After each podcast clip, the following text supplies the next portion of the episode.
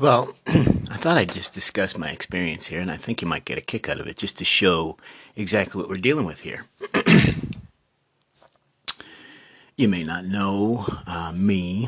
I've been a Buddhist for, well, hardly even call myself that. I've been a practitioner of um, mind training to control our our experience for many decades. Um, a solo practitioner, particularly the last 10 years. I've been so sick, I've been unable to interact, um, even in social media online. And there was a point where I was unable, unable to sit for any extended period of time, walk, I mean, barely lie down. Um, so all of my time was spent uh, with my practice, and it was, you know, breathing exercises and, and managing my pain and and my health, as well as constant, as far as I could, constant mindfulness, right? Sati Sampajana.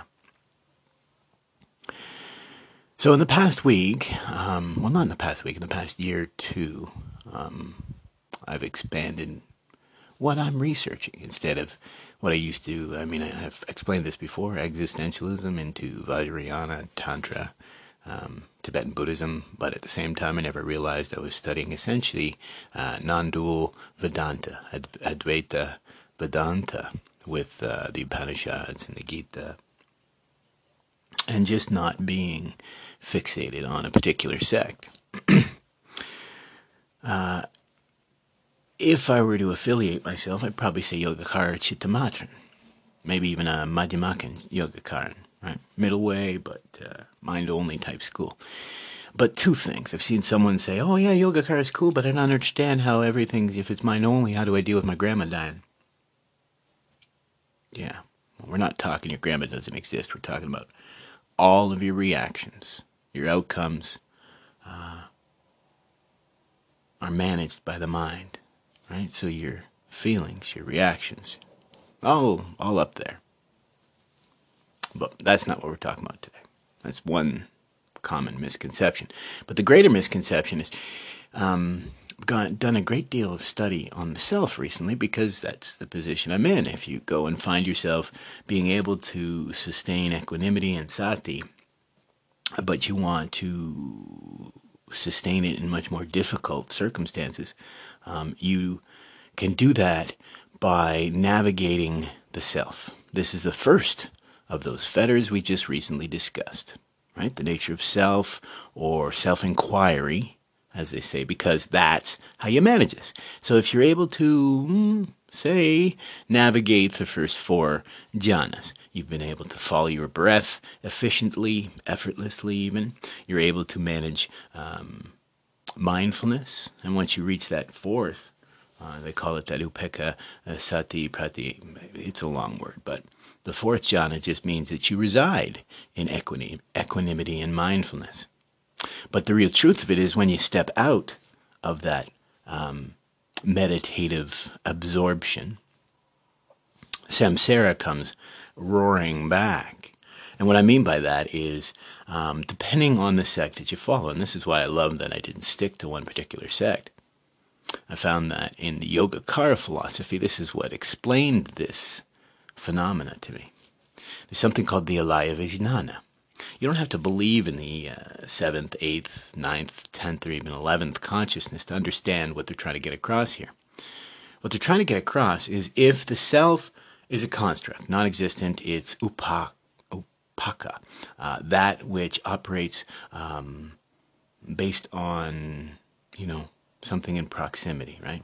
Uh, near about, meaning uh, it's a tool you use, for example, say uh, you're walking along the road and you need to uh, uh, remove some mud from your shoes. Uh, you'll pick up a stick, scrape off the mud, and keep on walking. You're not going to relabel that stick as the mud clearing stick, like, say, the Trailer Park Boys with his hockey stick. It was his um, car clearing stick. in reality, it's both it's still a hockey stick. Um, it's still just, you know, a, a, stick on the side of the path uh, that you use to clear the mud from your shoes. It doesn't change its uh, inherent nature. So the same can be said for what I'm discussing here, the alaya vijnana, right? The storehouse consciousness, as they say. This is what keeps jumping back up and reminding us of self. Or where does self come from? They say it's these little seeds, bija, that we lay in this little subconscious or storehouse conscious. And this is where we make these uh, assumptions, these volitions, these um, preferences, this idea of self. When we say a storehouse, uh, that's the storehouse of the self. When we're taught that these chittas, these minds, these consciousnesses are born and die away. But these preferences to I'm me, you're you, instead of seeing us uh, as one, lies in that storehouse consciousness. So again, so I ran into that um, uh, modern science, and just in the last, uh, say, 10 years or so, uh, the study of the mind and consciousness has actually developed a theory that is essentially uh, Yogacara metaphysics. Right? The idea that the self is a construct that we use to manage all of this data coming in. So the funny little anecdote that I have is there is a um, arguably, supposedly one of the most active and um, serious uh, social medias for practitioners. Uh, it's even called stream entry. And what I find hilarious is uh, what is required for stream entry, right? You should have your morality managed, complete, and you should have limited issues with concentration and wisdom. But most important, for stream entry, it's the first three fetters. Right? What's the first fetter? Self inquiry. So don't you find it funny? Here's a social media group that uh, claims to be about stream entry. The first thing you need to manage after, of course, learning morality, concentration, samadhi, and wisdom, jhana, dhyana, uh, is managing these fetters. First of which is the nature of self inquiry. Well, not the nature of self, the nature of self and self inquiry. I find it hilarious. Here I share something that's very important because I'll mention it. One of the uh, moderators in this group asked uh, whether a post about both phenomenology, which is the study of self and consciousness, and Yogacara, which I specifically talked about the nature of self and Dharma being upa, upakara, even shared Vasubandhu's uh, 30 treatises, treatises, arguably on the self, and even at the very end, he says, This is what you need to do. You manage your morality, you get your concentration, uh, you're really starting to establish wisdom. You need to manage the self. And then I look at this moderator for the group who asks me, How does this apply to practice? What? I mean, it's pretty self evident. And I go and look at the gentleman's, or what they may be, and look at their profile. And they're claiming uh, Dan Ingram, uh, again, like I said, this the first fetter uh, is ego. Uh, so these people who are striving for magical powers, that's not who you're going to for teaching, but neither here nor there. Mentions Jack Kornfield as well and even claim stream entry, maybe even higher than that. Yet, here we see their ego just screaming as loud as day and their absolute and total ignorance to the practice itself. Right? Arguably, uh, the first or fourth step towards stream entry is managing that self. I just find it funny. Um, right? Because I myself got slapped in the face. I mean, the day after, I reminded myself that I'm looking for um, to disprove my theories to avoid cognitive dissonance. uh, I run into another one of the books that this gentleman is quoting, uh, The Mind Illuminated. And within the book, he does mention this idea of the alaya Vijnana, not specifically, but certainly the idea that the self needs to be managed as well as understood. Same as dependent origination and emptiness. I just find it funny then. I understand now why so much of this has lost its way, right? Because some of the most touted social media, I mean, think about it. Who has the confidence to be able to stand up to someone who's supposedly the admin and claims to be a stream enter and, you know, claims to have read all these other books, but don't know. I don't know if he's really read the book. I've seen it over and over again. The only people are these arrogant, um, egomaniacs that will just scream people uh, to back down, right? Very little honest um, honesty, it seems, and and there is a lot of great people in there. What I mean is, is we'll see someone put up. Saw this recently. Someone put up a post. Again, it's not the same. Uh, it's just social media, and when it relates to Buddhism, uh, somebody put up a post talking about why are we okay with so many of these people talking about you know magic and gods and all this weirdness? Like, aren't we supposed to be practitioners? Um, you know, and all these people claiming that they can do this and I have the answer to this and that and the other thing, right? and they say nothing.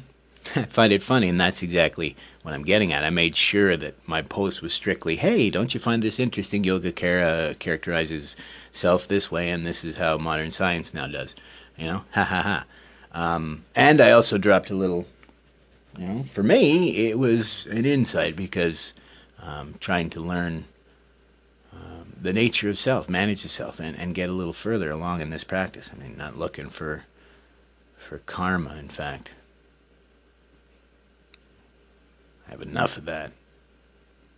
Thank you very much. We're all full up. But, um, yeah, I mean, uh, my takeaway from this is uh, I used to feel so um, downtrodden or so uh, disadvantaged because I had such a hard time accessing uh, knowledge and books.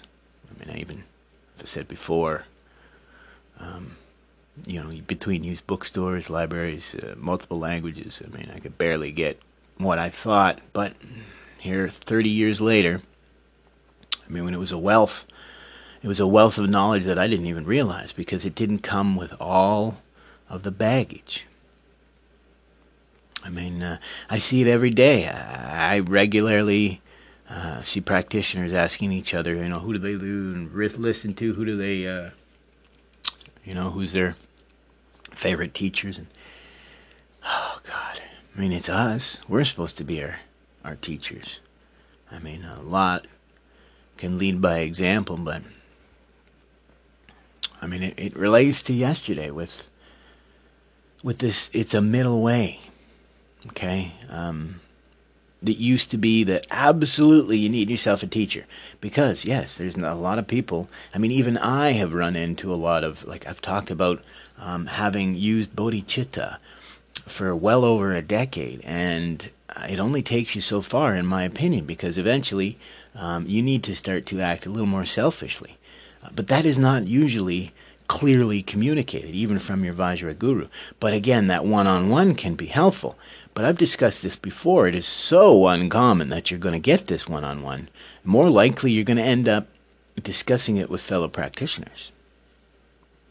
So, add to that now that if your Lama passes, you can still visualize them and remember the teachings. I don't understand that being much different from me maybe visualizing Tsongkhapa and reading what he wrote, or Daisetsu Suzuki, or how Red Pine uh, will actually translate the Lankavatara and and uh, and clearly share what all of the different translators tried to get across. Thus, I think, giving us an even clearer picture of the, the message. But here's in this modern world where, like I said, I mean, the first fetter is ego. I mean, it is. And here I sit, wanting to share my insights because I've used pranayama, breathing, uh, mindfulness to manage chronic illness, chronic pain, fatigue, uh, complex PTSD, and even traumatic brain injury. But what keeps me back is I'm not looking to become a personality. I'm not looking to become famous or even wealthy. I'm strictly trying to figure out, again, having nothing at this point, and happy about that, don't misunderstand, but having nothing and seeing that, I mean, the barrier to entry to even the simplest. I mean, as I said, I mean, you can share all you want in these social media platforms, but you likely be screamed down by a number of uh, personalities whose livelihood depends on you not explaining this stuff in a simple, direct, clear manner. I mean, I don't know how many times I have heard meditation teachers, and again, I am in courses that require you to be a you know a decade long practitioner of vipassana, having gone to multiple, multiple retreats. Essays must be written to explain why, you know. And yet, when they're in these groups and we start to do discussions, they're complaining about the simplest things, no different than what I hear lay people joining a group um, for the first time or, you know, new to meditation. The same issues. It's their ego that won't allow them to just be honest to their students and explain that they're learning the same as them. Right? This doesn't get easy. It should get harder. That's the idea. So, on that note, I mean, if you stayed this long, here's a little bonus. We've created a Discord server uh, to study. I mean, what I'm thinking we'll do is we'll start doing some books. So, if you're interested, uh, just leave me a voice message and uh, and we can share. Um, I actually have a Discord server as well for not for the podcast specifically, but um, for what I'm working on here. It's called Dharma Sattva uh, I'm looking to not like Advaita Vedanta, but not unlike Advaita Vedanta. What I'm looking to do is I found there happens to be maybe a little disconnect. Advaita is a little doesn't talk about what you will read in some of the scriptures or the sutras. Um, that Brahman can just strictly be the nature of all things right? You can put your faith in that idea of Brahman. And Buddhism talks about Tathagata Garbha, the storehouse of Buddha nature, as this, you know, everyone has. I think this magical situation we all find ourselves in, this potential to be free but trapped by our own ignorance, it's yeah, it's it's it's an enigma and uh, and an oxymoron at once. I personally think that it's, uh, anyways, neither here nor there. I chat too much.